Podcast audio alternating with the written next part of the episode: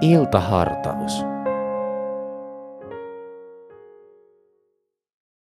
Tämä on Helsingin kansanlähetyksen iltahartaus ja minä olen Susanna Vihervaara. Hyvää iltaa.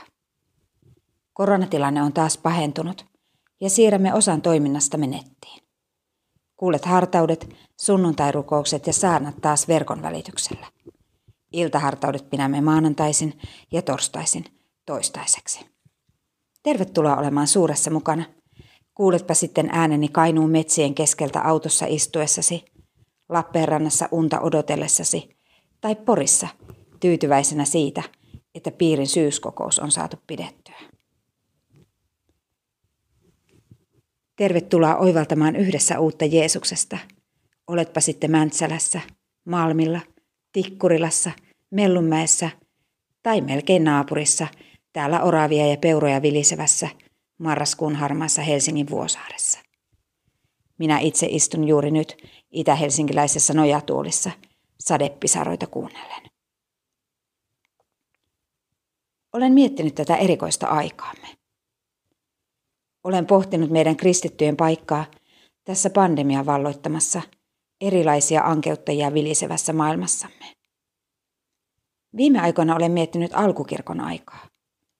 Pietari ja Johannes ovat suuren neuvoston edessä parannettuaan ramman, ja Stefanos kivitetään kuoliaksi uskonsa takia. Myöhemmin Paavali kertoo kirjeissään haaksirikoista ja muista tilanteista, jotka kuulostavat kyllä hyviltä jännärikäsikirjoituksilta, mutta ovat inhimilliseltä kannalta katastrofeja. Monet kirjeistään hän lähetti liikkeelle vankilasta. Paavali itse kirjoittaa korinttilaiskirjeessä näin. Me kestämme sitkeästi vaikeudet, vaivat ja ahdingot. Ruoskimisen, vankeudet, mellakat, raadannan, valvomisen ja paastoamisen. Mielemme on puhdas. Meillä on tietoa, kärsivällisyyttä ja ystävällisyyttä. Meillä on pyhä henki, vilpitön rakkaus, totuuden sana ja Jumalan voima. En tahdo sanoa sinulle sen enempää kuin itsellenikään, että meidän pitäisi pelkällä tahdonvoimallamme saada itsessämme aikaa vilpitöntä rakkautta silloin, kun uhmaikäinen heittää saappansa kiire aamuna viidettätoista kertaa kohti, tai kun kanssa seurakuntalaisen tapa toimia vain ärsyttää lumettoman loskan ja messusulkujen keskellä. En sano, että itselläni olisi muruakaan sitä kärsivällisyyttä, josta Paavali tässä puhuu.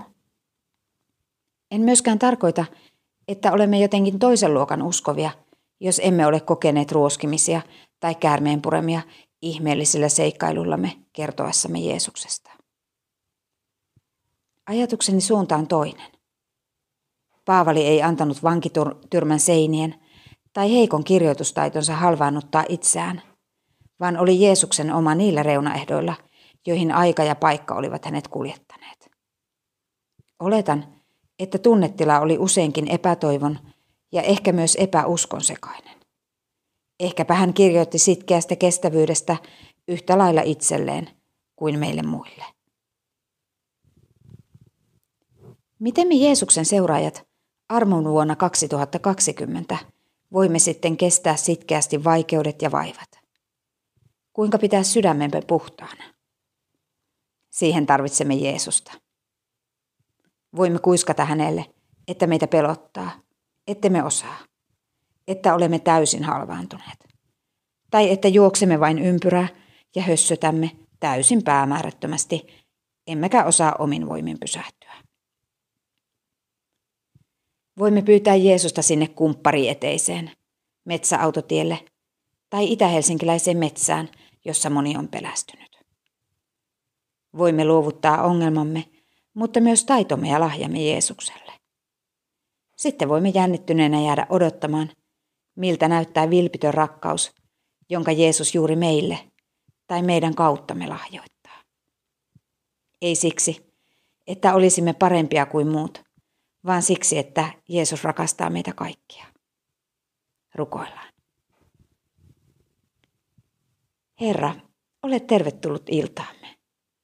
Ole tervetullut arkeemme. Käytä meitä kutakin tahtosi mukaan. Anna meidän nähdä, kun ihmiset tulevat joukoilla uskoon. Anna meille rauhallinen yöuni. Aamen. Ohjelman sinulle tarjosi Helsingin evankelisuterilainen kansanlähetys. Katso lisää kansanlähetys.fi kautta Helsinki ja tule mukaan.